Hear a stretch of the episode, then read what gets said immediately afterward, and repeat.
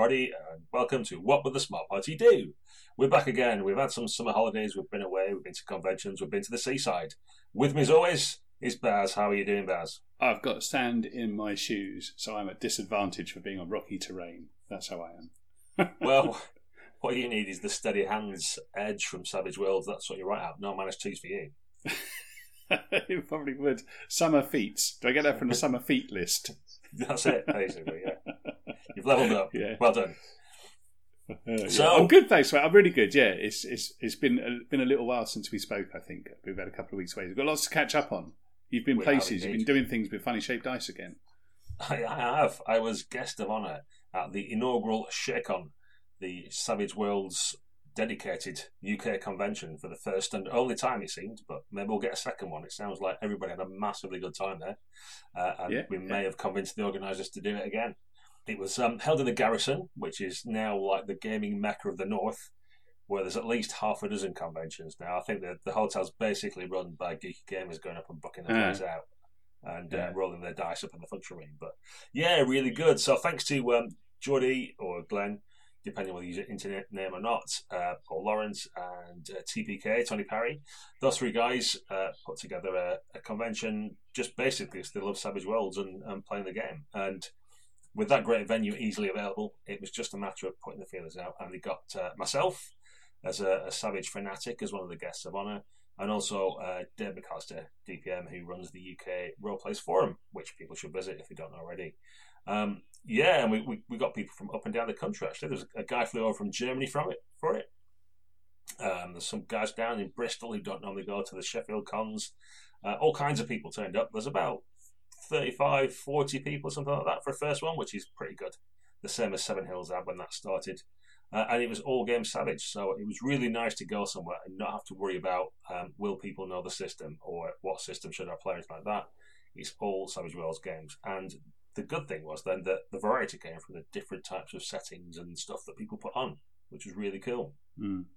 So, so for some of our listeners, n- neither of them may be aware of Savage Worlds at this point. It's, it's it's a system we mention, I suppose, a lot on the cast, don't we, about various subjects and what have you. But um, it's a game that takes up a big part of your life and has done with me as well. So I suppose we should give people a bit of an overview of what we're talking about with Savage Worlds because it might not be top tier in, in front of everybody's face on the internet, what have you. I always think it is, but maybe it isn't. So, um, so what's the guided tour, mate? What's the elevator pitch from the back of the cover? You know, what what's Savage Worlds in a nutshell? Well, Savage Worlds is one of those um, toolkit type systems, so it probably sits alongside things like Fate, for example. Mm-hmm. Um, totally different game, but it feels about the same kinds of weight of rules and all the rest of it. Uh, and it's easily applicable to lots of settings. As I mentioned at ShakeCon, there's all kinds of stuff played there. Um, it does have a little bit of a pulp feel to it or action adventure. So if you imagine Indiana Jones and that kind of stuff, it probably lends itself better to that than a deep horror game or something of that nature, for example. Hmm. Yeah. Um, but originally it came from uh, Deadlands, which people probably know as the Weird West. It's Shane Lacy Henley's, Hensley's even, I can get my words out. Um, sort of Weird West Cowboys game. Uh, and he did a system for that. And God love him, there's not many game designers done this. He actually came out at one point went, yeah, that wasn't great actually. Hmm. I can do better. And he wanted a second swing. And he's published some designer notes, which I think are still out there in internet land.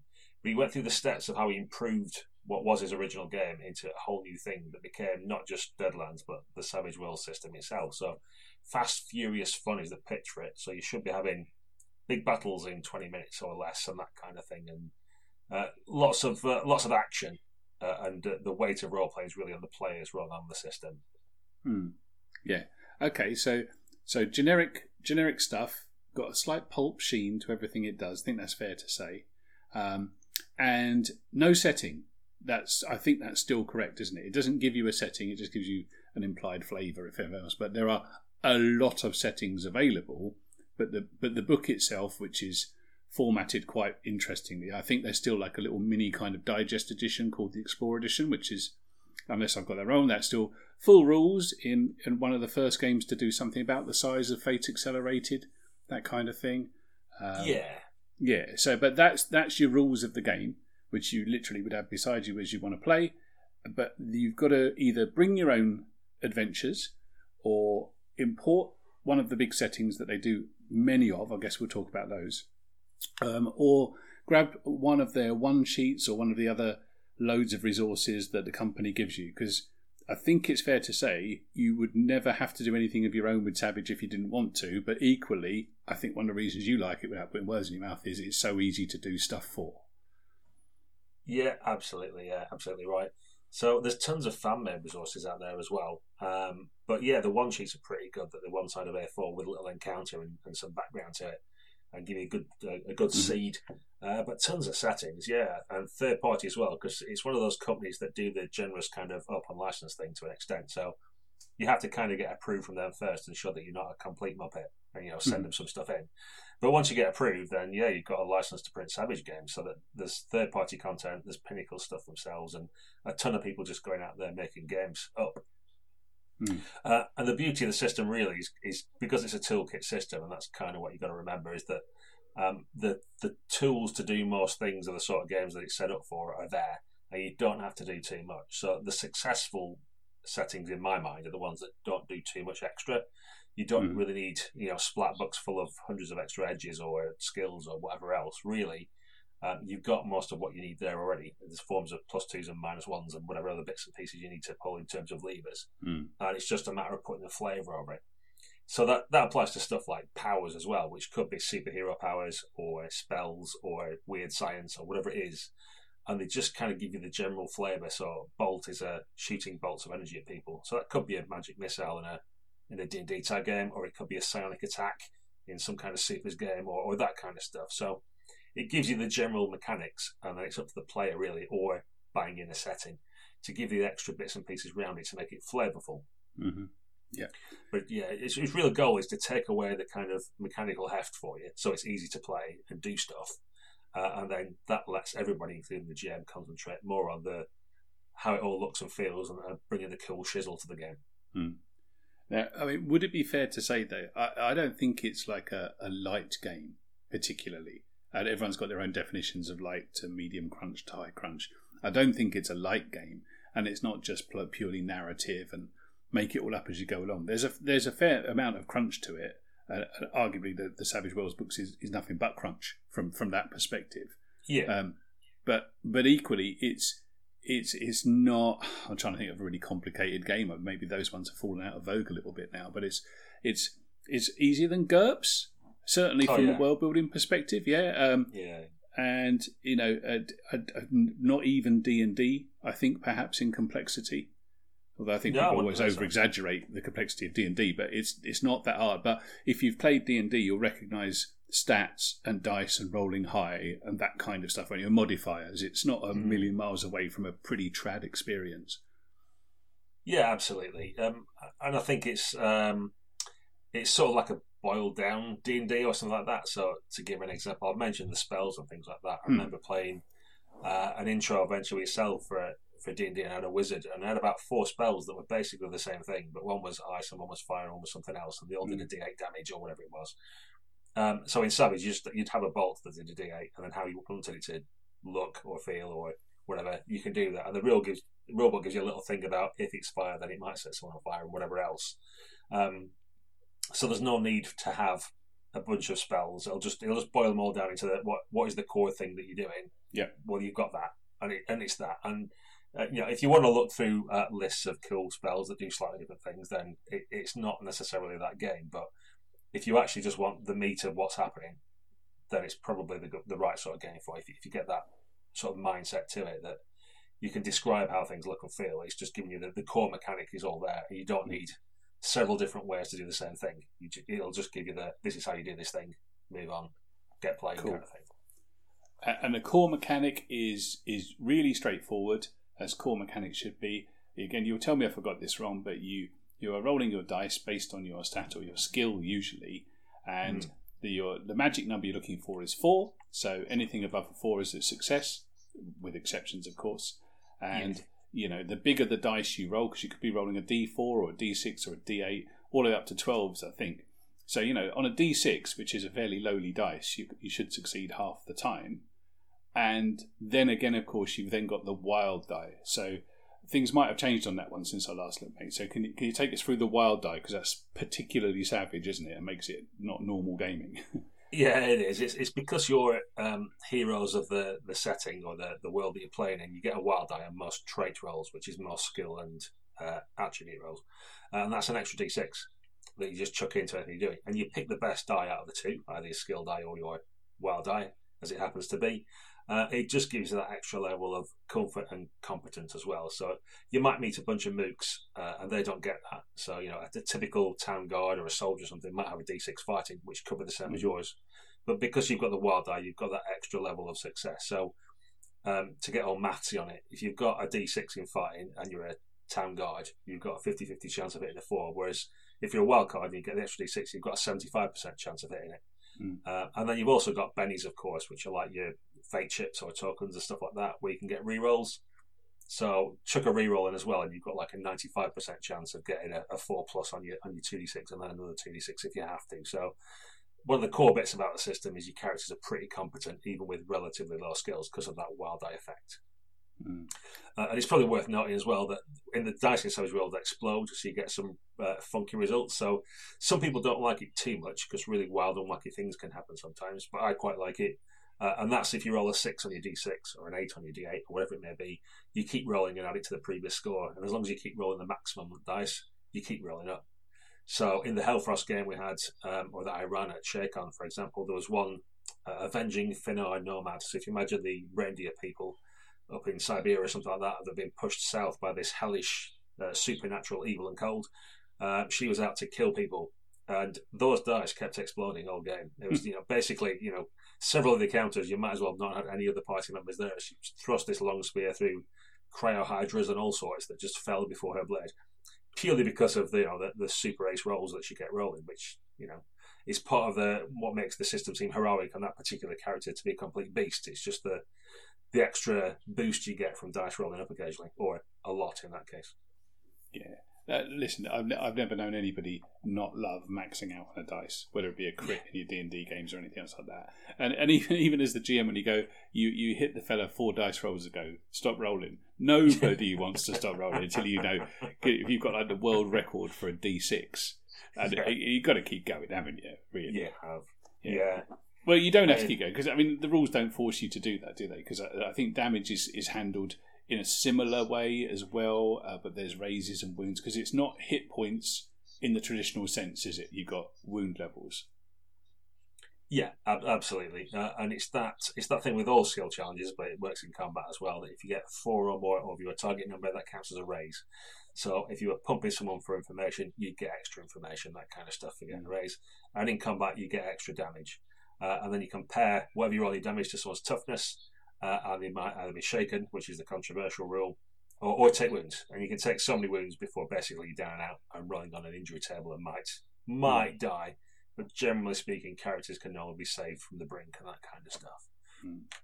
So it's not quite as lethal as a as, you know a static hit points and once they're out you're dead kind of system. You've got a bit more uh, a bit more robustness, and those bennies I mentioned earlier, you can roll those to to try and suck wounds. So you can come up with some crazy excuse why you didn't actually get stabbed in the head or whatever it might be. Um, but again, it requires a roll, and the more wounds you take, and the more raises you'll have to get to clear it, and that sort of stuff. So once you get your idea around target numbers and some raises and a four plus, it, it all sort of links in together. It's got a great internal logic to it all. Mm. Yeah, absolutely. So you you, you mentioned Shaken, mate. So this this is uh, when I first read it, I thought it was great and I played it and thought it was great. I, I don't have particularly an issue with the shaken rule at all. But as you say, it has attracted some controversy and has gone through a change fairly mm. recently in a game that oh, when did Savage come out? Is is it more than a decade old at this point? Sure. Yeah, so. Yeah. Uh, and the shaken rule is has been there since the beginning. It's fundamental. It's one of the things that makes Savage Savage. So so what's up with the shaken rule, mate? How does that work, and, and what have they done to it recently that's that's made it uh, hopefully better? And what's your opinion on that? Because you you will have used it. Yeah, yeah, of course.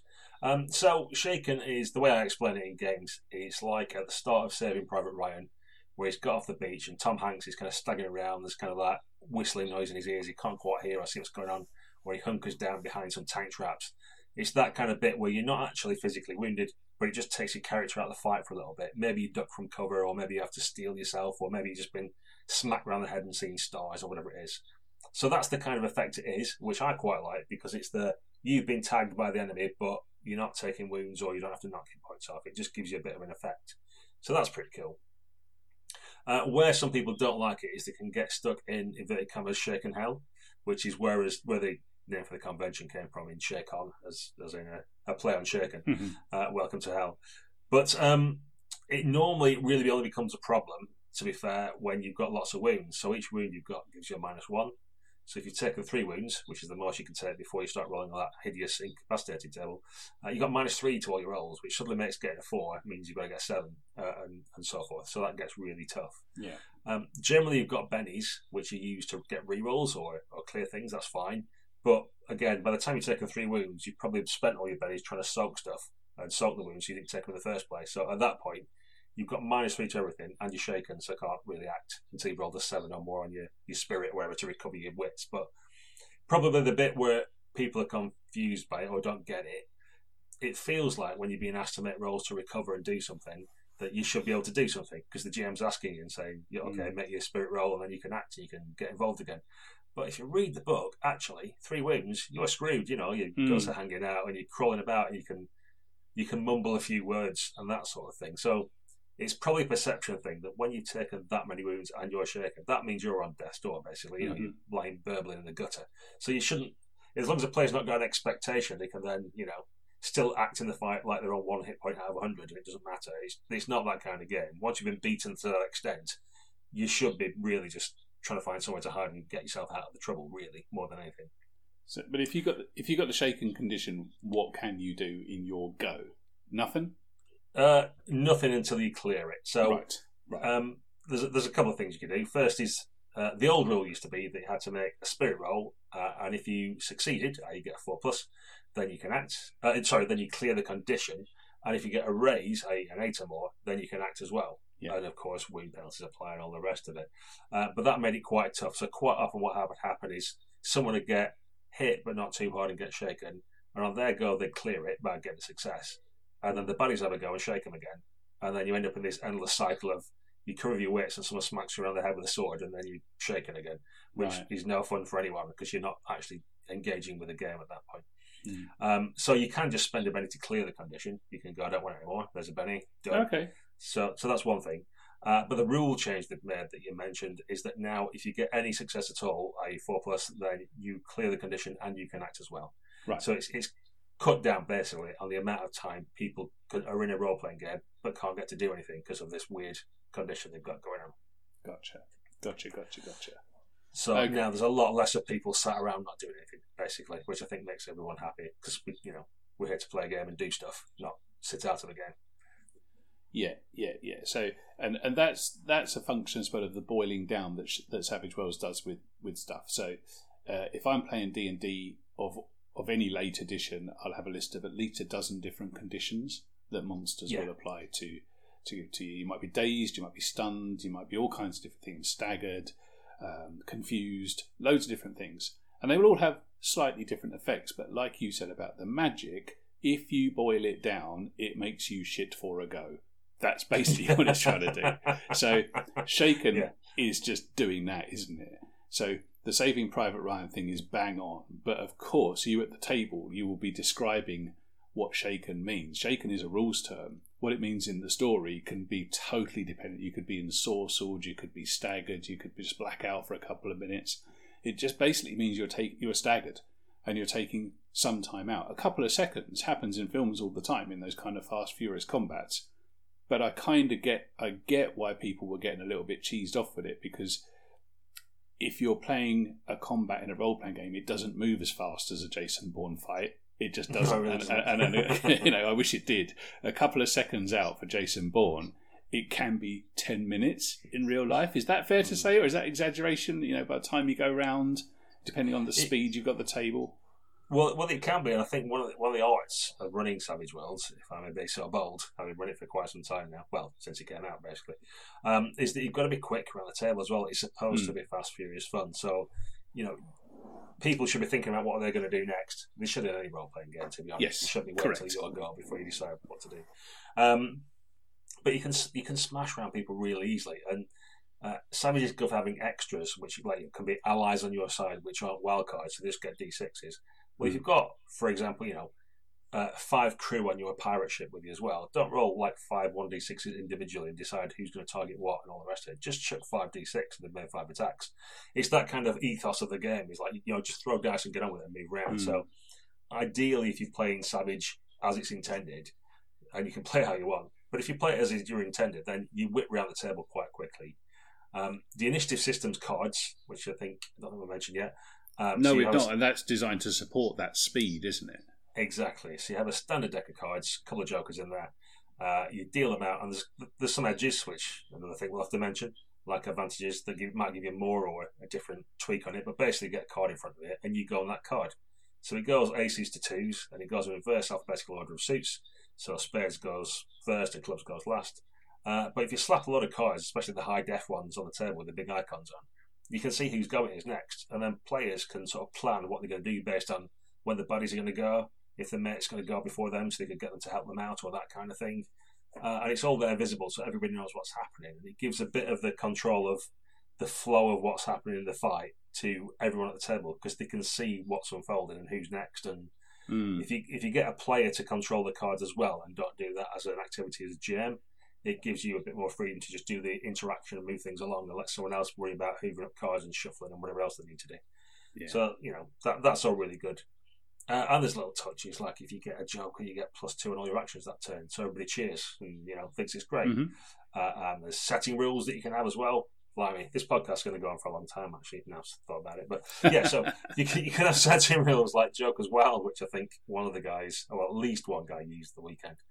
Uh, whereas every time a Joker comes up, all the players get a Benny, so you know you've got more fate Okay. chips and, and life to spend. And I think there was just happened to be a time where when a Joker comes up, you shuffle as well. And there was they said in one of his games that it was like every round a Joker came up, so there's just people with stacks of these fate chips in front of them, basically.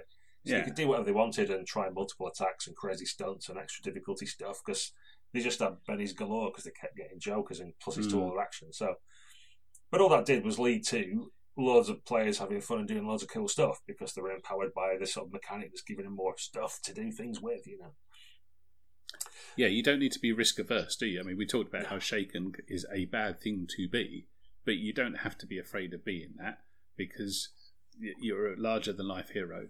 Not necessarily massively larger than life, but you're as competent as I don't know Indiana Jones, maybe not even that. But you know, You the, can you can act Jason Bourne. Maybe is I've used that as an example already. You know, but you're not you're not like someone out of Tinker Tailor. You you are No. in a you're in a Michael Bay movie probably. He's Yeah. probably GMing your life. Terrifying. Yeah. um, yeah, and, and I think one of my top tips I gave to the podcast recently, which I always do, if, if you're running a Savage game at conventions, make it a seasoned character or above. So give the character some advances. Don't start people off at novice. And that applies to other games as well. I'm sure you've done that playing D&D. You don't Yep. give everybody a first level character, do you? You start at like No, level 4 no, or something, no, which is just much more interesting. Yeah, certainly Mm. for a one shot, and, and and I guess we'll come on to that as to like you know how Savage Worlds where it shines, where it does good stuff.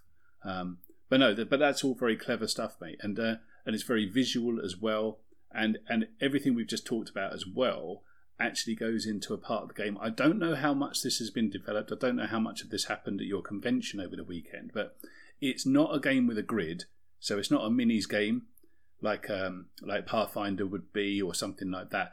But it absolutely can work and encourages the use of minis, and you can go right up to skirmishes or you know small battles, and you're still playing a role playing game, but you might have a squad of six commandos with you.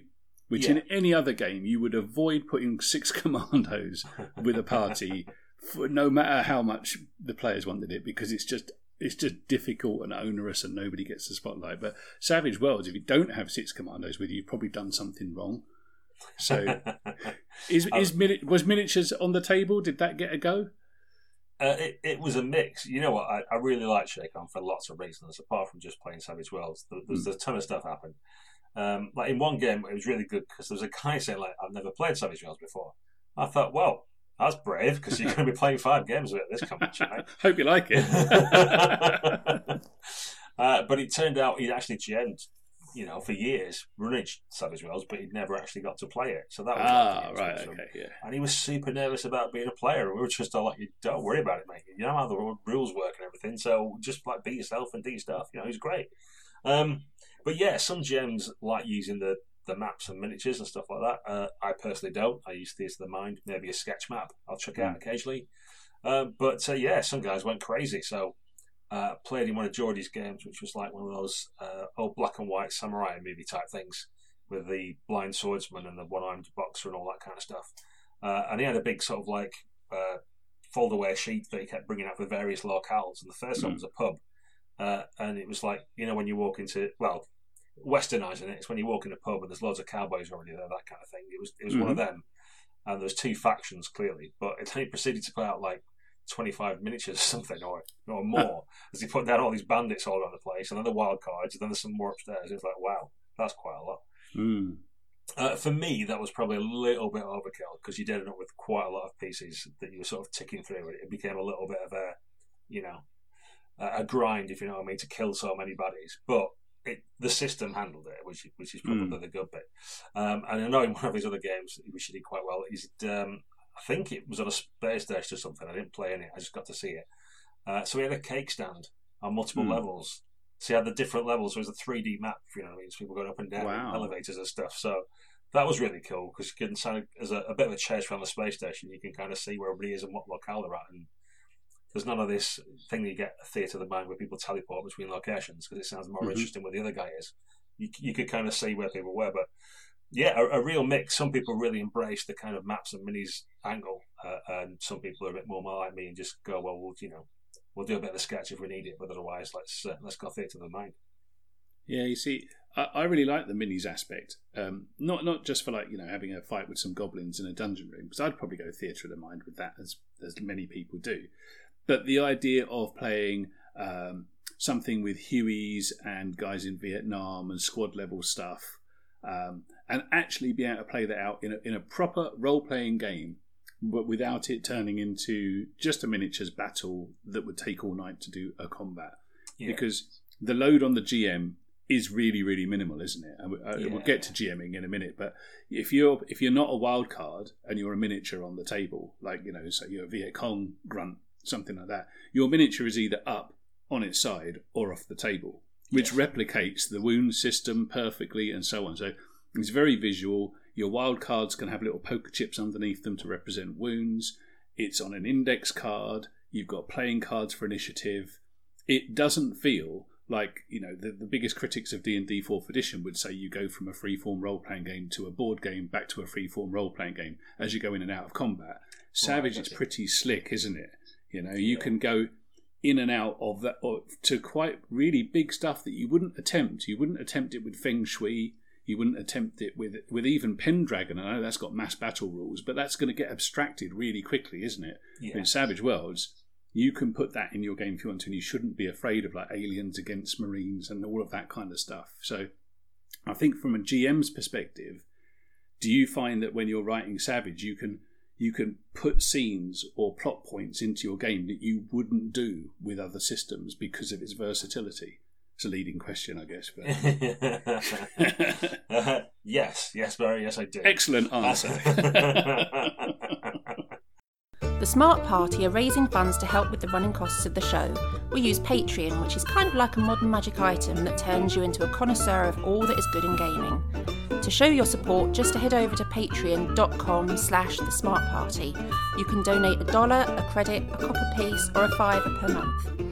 It all goes into the portable hole of web hosting costs and helps us look after you every month with new Smart Party content. Patreons get a big thanks from us, some backer only goodies as and when, and the warm, confident glow of the just and righteous to help you sleep at night. Join the Smart Party at patreon.com today and tell all your friends tomorrow. Cheers! yeah, from a GM point of view, it's dead easy to have that kind of uh, extra level of uh, on the board to make it seem more exciting, mm. knowing full well that the players are going to get through them all. Uh, mm. And the, the, more you pack on the table, then the longer it's going to take to get through them. but you don't have to be too worried about having a band of 20 orcs or something, for example. Yeah. Yeah. yeah. Uh, and because everybody's quite straightforward, you can have a bit of a variety. Um, so in the Hellfrost game, I had uh, an attack on this, this ship, and there was a big bunch of snow orcs, uh, and then there was a polar bear rider, and uh, a big ogre being prodded by an ogre herd, and a chieftain, uh, and some Mm. else, I think. Uh, and but because the system itself is quite simple for them all, uh, that was easily manageable. I can't imagine doing that in Earthdawn, for example. Nope. Which you know is God's own game, but Mm. you know, the, the amount of tables Well, of that'd be a whole night. stuff. yeah, yeah. Maybe Uh, a was couple of nights. Savage, it was dead easy, and you kind of had the five players, and then they have five extras as well. They have five crewmen on the ship who, who did Mm. their own thing as well. Uh, and there's a, a little neat bit for extras. So if you get uh, an edge, edges and hindrances are advantages and disadvantages. Basically, your characters will have. Uh, there's an edge which is followers, so you get five dudes or or dudettes who hang around with you and do your stuff. Uh, and one of the characters had five crew for their ship. Uh, and one thing you do with allies is run a little table. It's really simple and the OSR does this kind of stuff and various other games, but it just had twenty different personality traits. You roll a dice, and that gives you a, a one a one word thing about that character. Mm. So you give them a name, you give them one trait, uh, and the stats are a d6 and anything that's important, uh, and you're kind of done.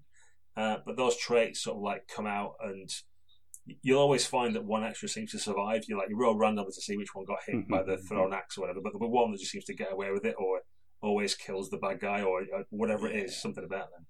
And a little bit of personality and, and excitement comes out of them, and then you sort of get really protective and don't want them to die. Mhm.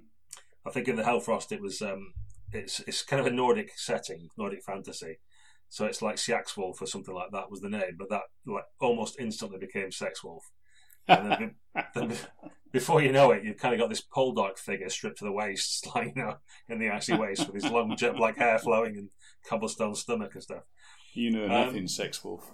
But it all came from like one word and one trait, and then all of a sudden you've got you know this really great sort of bit of extra character hanging around the ship, and you know he never had to go first into the village to investigate anything like that. He was the protected extra, even though you know functionally he's no different than anybody else that they had on the, crew. He just became the the one that was clearly going to survive and everybody rooting Yeah. for, kind of thing. But Yeah.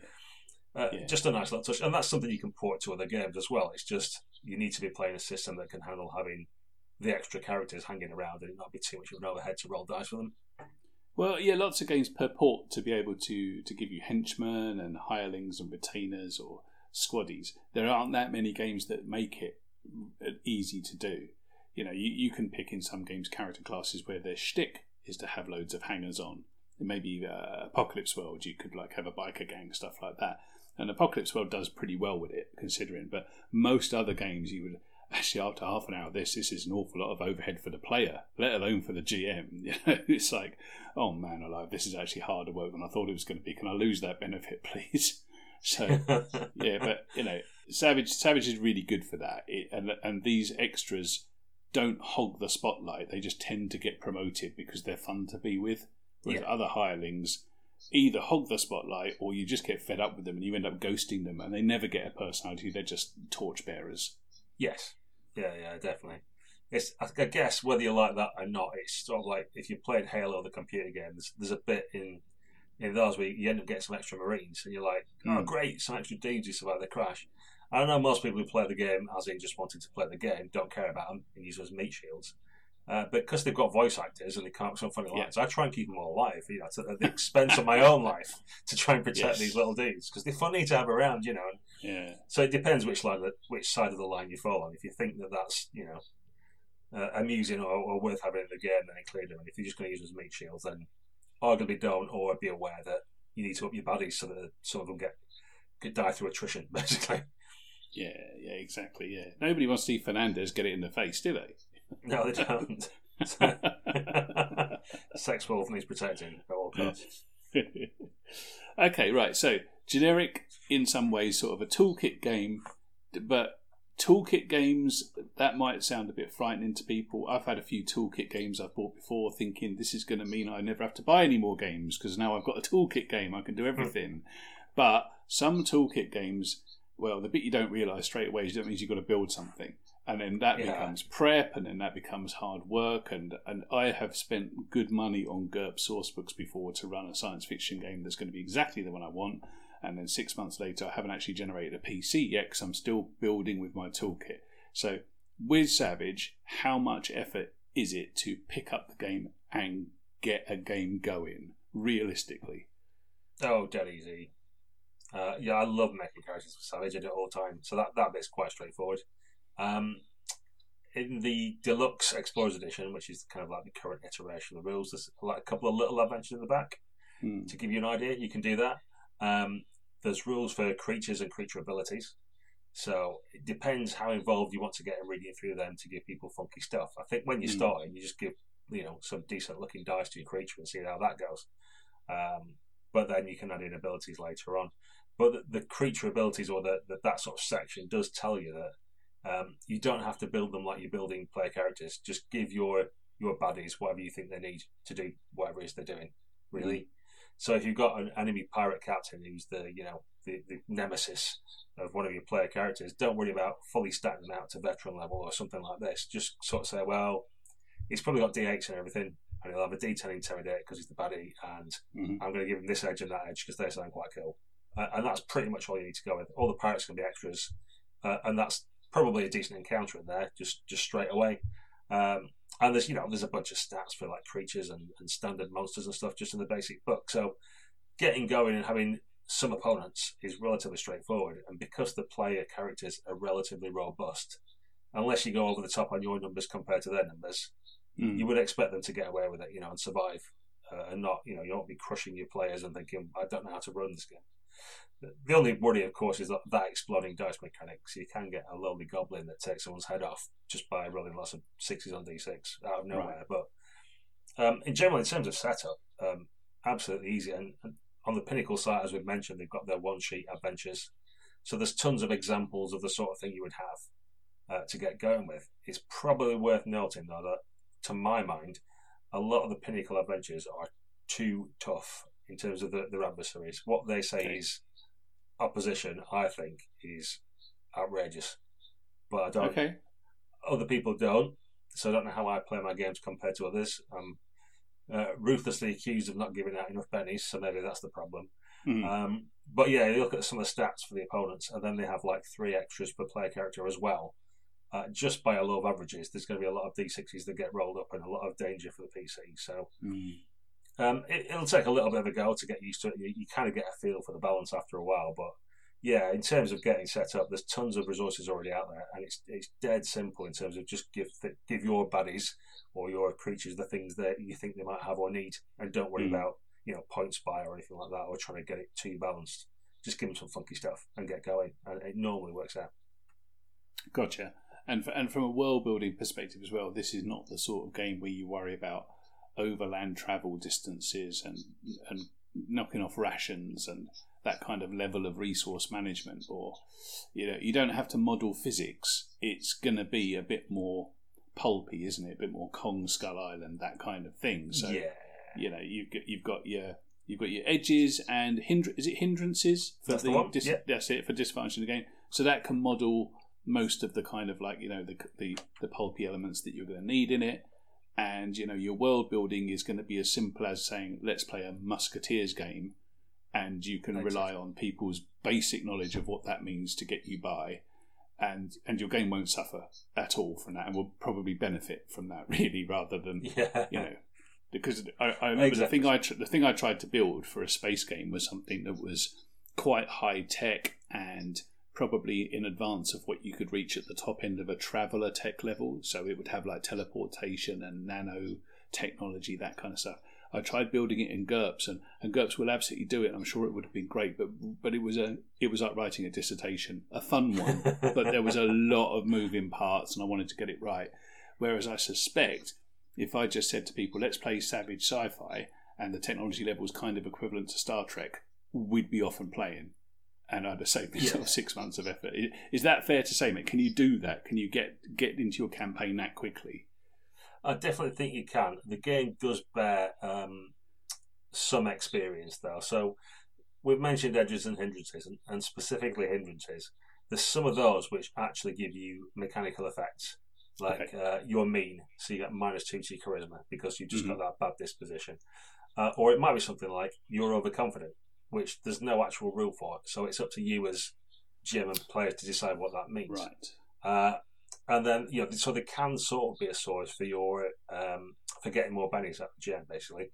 So if you're overconfident, you might put yourself deliberately in danger as a player and expect to get a benny off the GM. But like how often you do that, whatever is sort of like a matter of taste. Uh, whereas if you're me and you just get minus two to charisma, like how often do you get a benny from the GM for that? I don't know. Again, mm. it's a bit of balance. So you can get going, but there's there's a quite a bit with a system where you need to kind of think, how does this work for us? And what's an appropriate thing, you know? Sure. You could you could have a hindrance like big mouth, so you give away secrets all the time. Well, if every time you have a social account, there's someone just blabs and expects a benny for it, they're not really, you know, I, I don't feel like that's worthy of getting bennies all the time.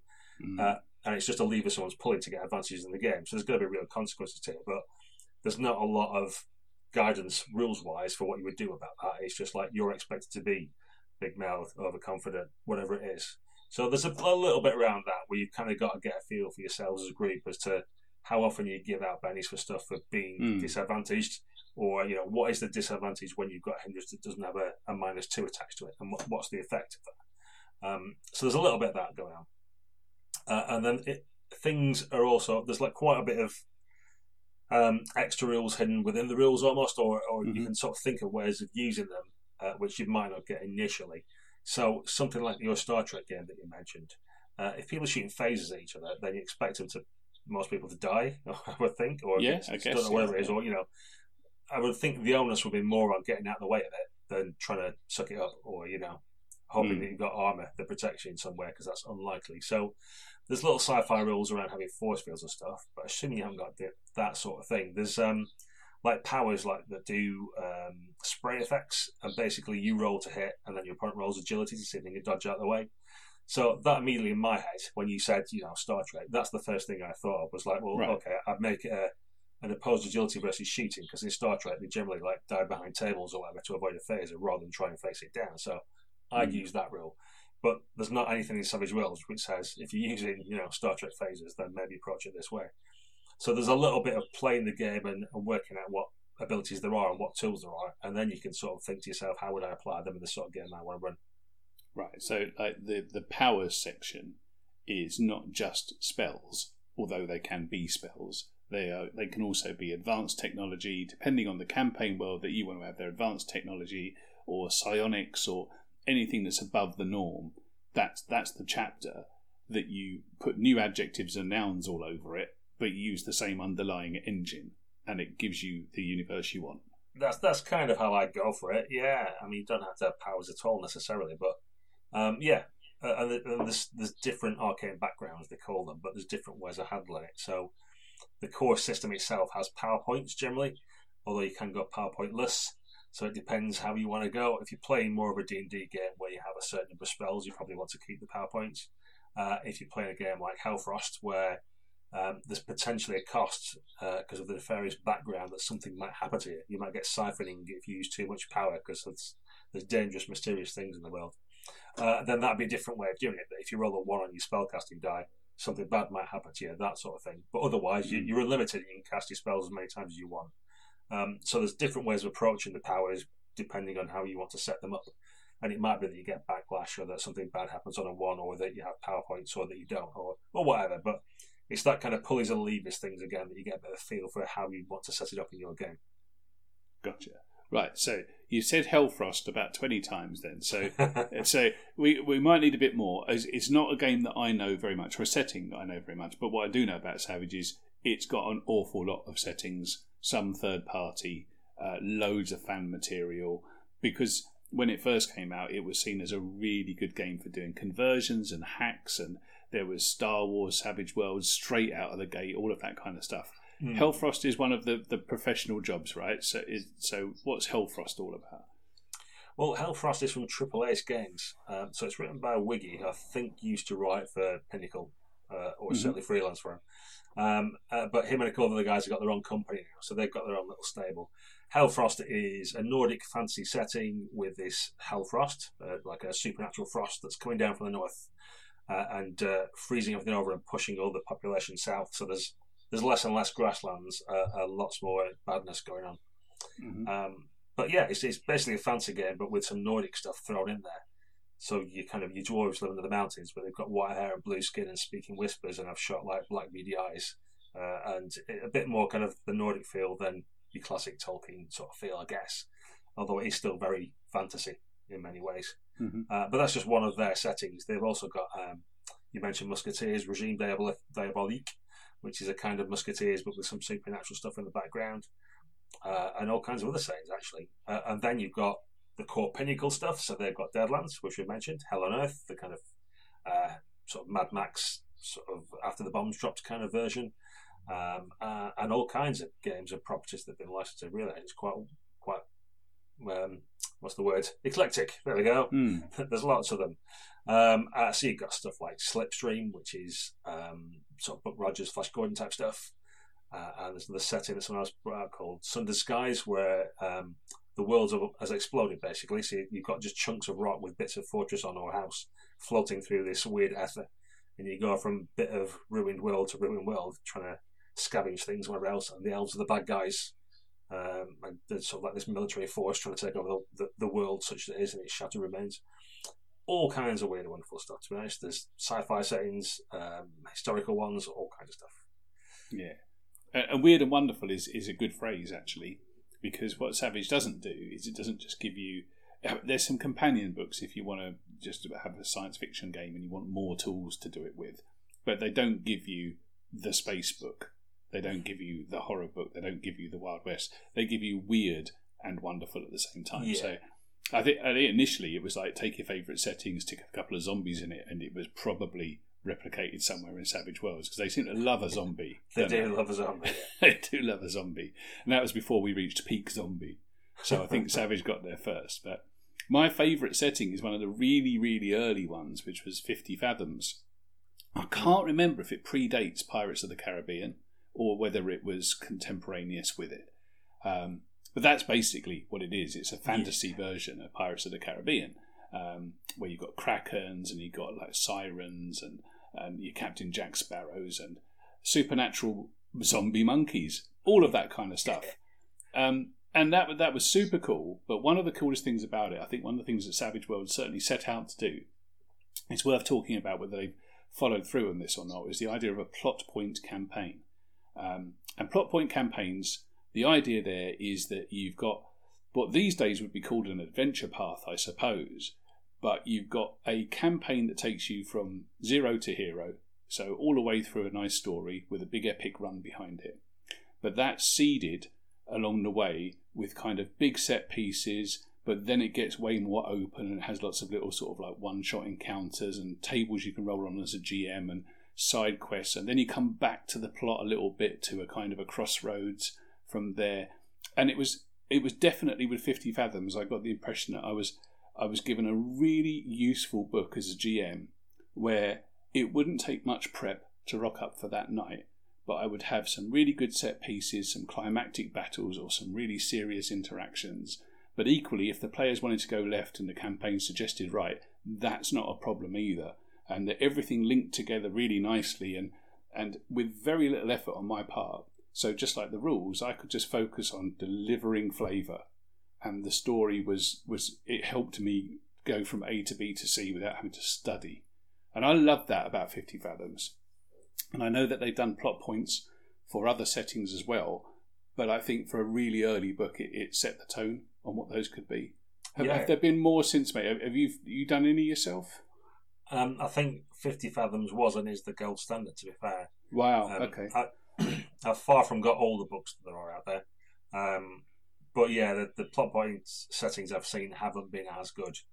Um, I, I didn't particularly get on with Space 1889, for example, which the setting you'd Mm. think I'd love, but the way it was written is that quite a lot of the background was in the plot points, and uh, they referred to it before you got there. So Ah. you kind of had to read the book, but in an odd order to try and work out what was going on with it. So it didn't really feel great. Whereas I didn't really feel that with 50 Fathoms. I felt right from the off, I knew what was going on to a degree uh, and kind of got into it and, and got on with it. You know what I mean? And you could just Mm. like encounter things as you found them, and it didn't, it wasn't jarring or you weren't uh, lacking for ideas about what might be happening.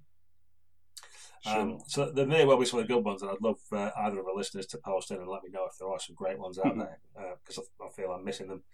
Um, but yeah, I mean, it, it's really funny actually. Fifty Fathoms was created because um, it's a bit of a drowned world, isn't it? Which you know, Mm. the whole world's under fifty fathoms of water, uh, and I think uh, when they wrote it originally, they didn't realise how big a fathom was, and it's only when they looked it up that it's like you know it's a couple of feet or whatever it is. So six feet is it? I can't remember. Yeah, so it was, it was actually like yeah, the world's under three hundred feet of water, which isn't that bad. You know, I think they were thinking originally they were thinking twenty thousand leagues under the sea or something, and ended up with like a bit more of a puddle. So Yeah, I live in East Anglia. 300 feet would be really bad. but that then lended itself to some interesting ideas in the setting that you know you- you're selling around and you can see like um, cities beneath you or something like that, where you know you Mm. scrape the top of a building because it's that close to the top of the the the, uh, the water. So it, it's fun, and that's I think some of the, the kind of part of the ethos behind a lot of the settings is they, they, they do some stuff and then they they go back and look at it and go, oh well that's quite interesting. So what about this and what about that, and just and chuck more ideas in. Yeah. So I encourage you to do that as a GM as well. It's really about kind of like come up with some good ideas and throw them in there, and because you've got a toolkit system, you can kind of support whatever it is you want to do. Really, Yeah, and, and that came from you know the the grounding of that company Pinnacle was in Deadlands, among other games, which was the Weird West, not the Wild West. yeah, So you know, if if you haven't looked up Deadlands, check it out. Go and look online. It's a it's a brilliant conceit for Wild West gaming, just generally. And they followed that up with Hell on Earth, which, as you say, is post-apocalyptic, and then Lost Colony, which is set in space as well. Really uh, lurid, almost camp settings where it's like not kitchen sink, but more like can we is it is, can we stick a cherry and a pineapple slice on top of this setting? it, it, they're almost over the top, aren't they? Nearly. yeah, yeah, yeah, yeah. There's, but they're not gonzo. I wouldn't call them gonzo settings. I would just say they were colourful settings, and it is a fine line. I know it is, but you know, Savage Worlds games can absolutely go gonzo, and God knows they've done a setting where you can play like a, a, a irradiated Twinkie. So I'm I'm not writing it off as a possibility, but I, I just like that there, there's there's a lot to do. There's a lot to see. It's a really good settings to be tourists in. And and the setting comes and grabs you by the lapels and presses you against a wall and asks you to do something. Yes, and and and that if you if you do nothing but read Savage World settings you think that's almost boring after a while. But there are a lot of there are a lot of game worlds for other systems that are actually quite uh, quite conservative with a small c yeah, in that regard. And there's a space for those but in Savage it's a game of action adventure and interaction and I think that's what I like most yeah. No, I think you're right. Actually, I mean, it might be why uh, when we've looked at some of the big books recently, we've been less than enthused, or people have, Hmm. I don't know, looked at Symbaroum, for example, and said this is really great setting, and I've looked at it and gone, oh, come on, get to the good bit, because I'm just used to Savage settings where it's kind of like here's the good bit. Uh, here's some more Mhm. good bits, and he's a bit that we think's good, but you don't, and vice versa. So I, I'm probably just used to reading the kind of game books now, where it's kind of like, here's fun stuff in your face, like do the fun stuff. Um, so if I don't get that, it, it probably jaded me a little bit to other settings, perhaps. Mm. Um, but yeah, I mean, Deadlands, for example, has got it's one of those good examples that um, it's, it's not that many new rules, but there's enough little bits that make it interesting. So you've got things like fanning the hammer.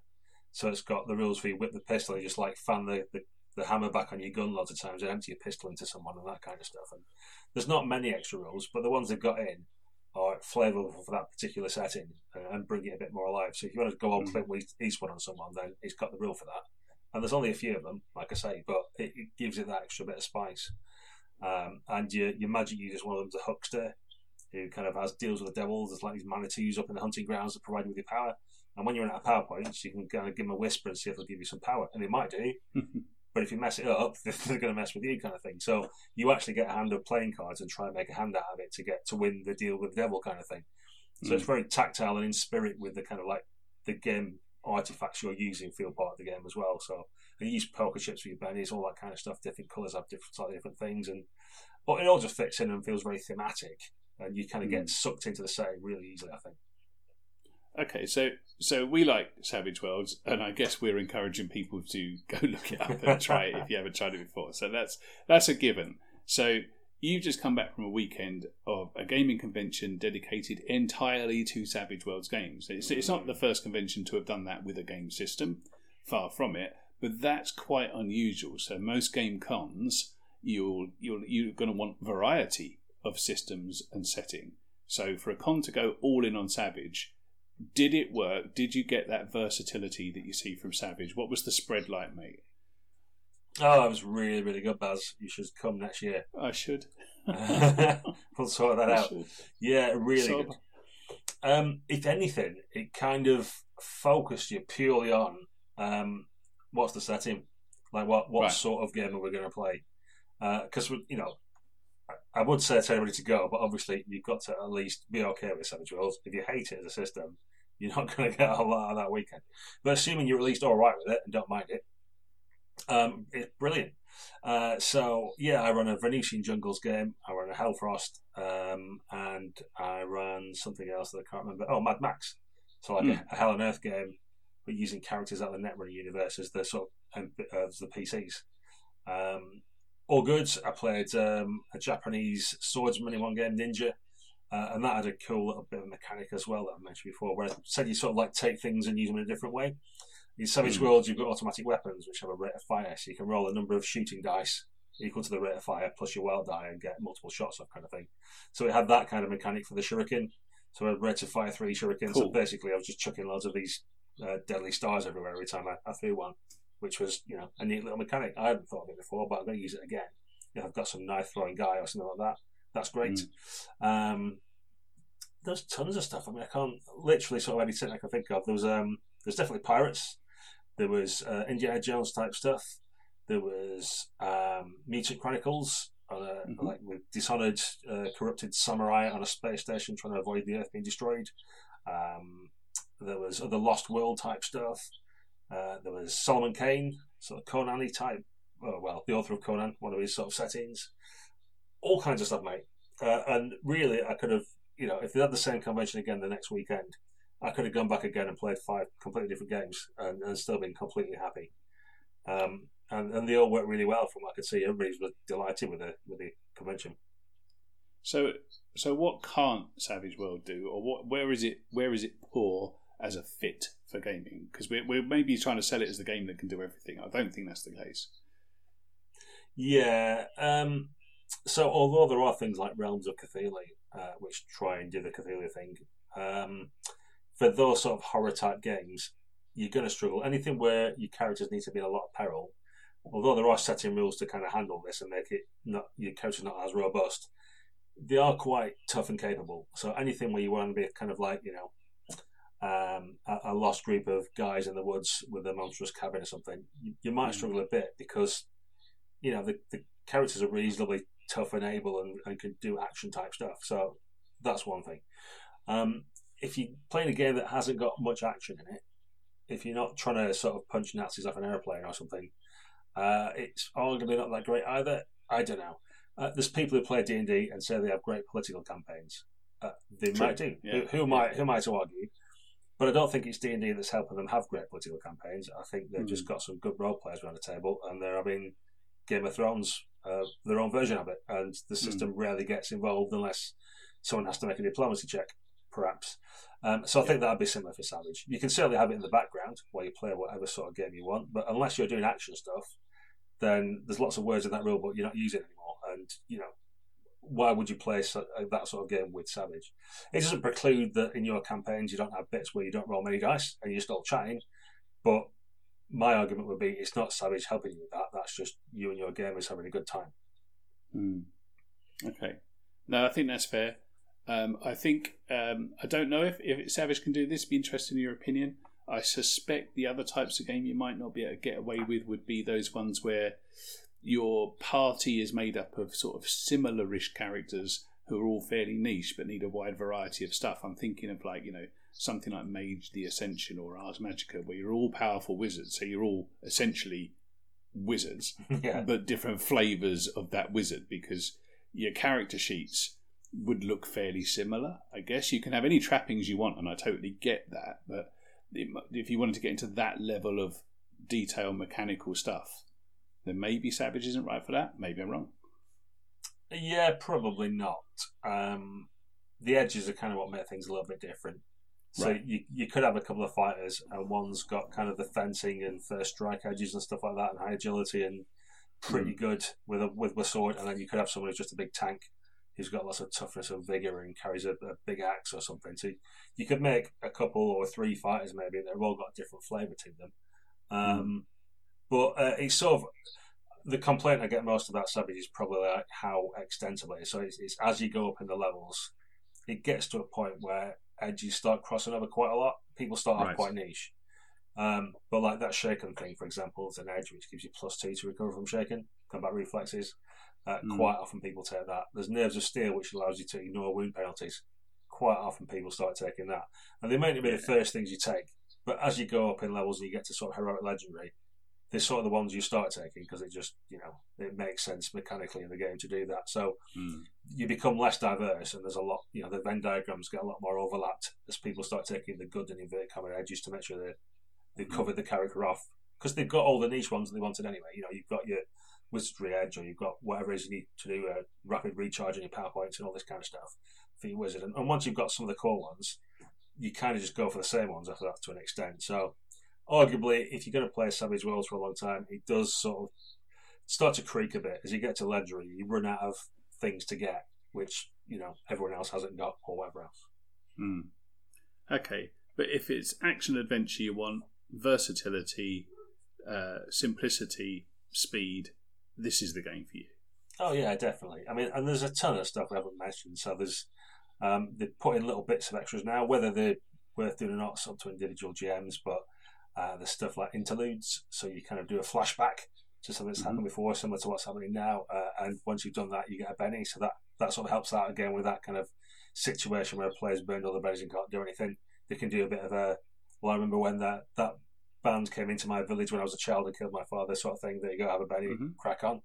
Um, there's a little bit on social conflicts. There's some mass battle rules. There's some vehicle rules and chase mechanics. Um, all kinds of extra little bits like that that you know we haven't even got into that, that are all Mm. there as tools that you can use that add into the game. So action adventure is definitely worth having a look at. Uh, it's, it's my go-to for that kind of stuff. I know a lot of people like Fate. A lot of people like Cypher. It's it's kind of in that kind of ballpark, and it does slightly different things, but it, it, it works very well. Um, so it, you might want to pick Fate if you're doing things where um, you might have less specific actions, if that makes sense. So that there's certain things you can do in Fate that are just kind of uh, this vaguely applies to my aspect, so I'm going to do this thing. Uh, Mhm. Whereas Savage is more of like core, like I need to roll this skill to do this this thing. I don't know if Fate's got skills as well, but I think Fate can be a little more more woolly. Uh, and if you want a bit more kind of of the uh, mechanical crunch and the options and, and a bit more of the, the game element, I think that's where Savage has got the edge probably. Yeah, and, and I think I think Fate. You're right, mate. Fate and Cypher similarities definitely. Fate is a bit more. It's a bit more narrative, maybe with a capital N, but there's more of a negotiation over like uh, it could work this way. There's you know there's more of a negotiation over who gets to narrate any outcome. Um, whereas a spend of a Benny in Savage, which has a similar effect, but it's much more concrete what that actually means. And when you throw a chip across the table, it's not then up for debate amongst the table what happens. It, Yeah. it does a thing. Yeah. And like you said, mean does a thing to your charisma. It's you, uh, uh, anyone can play it as an aspect. And there's nothing wrong with that at all. I think the, the games could learn a lot from each other. Mm, Um, yeah. and and and Cypher as well. You know, Cypher Cypher's a similarly in some way a generic system, but it, and it uses a kind of a bolt together system to generate its characters, and it's you know I, I quite like that element to it. So you know you, you pays your money and you takes your choice, don't you? But but speaking of paying your money, you can get Savage Worlds for basically nothing because its test drive is a thing, which is its free giveaway. And I think I had a look on the website today. It's been ages since I looked.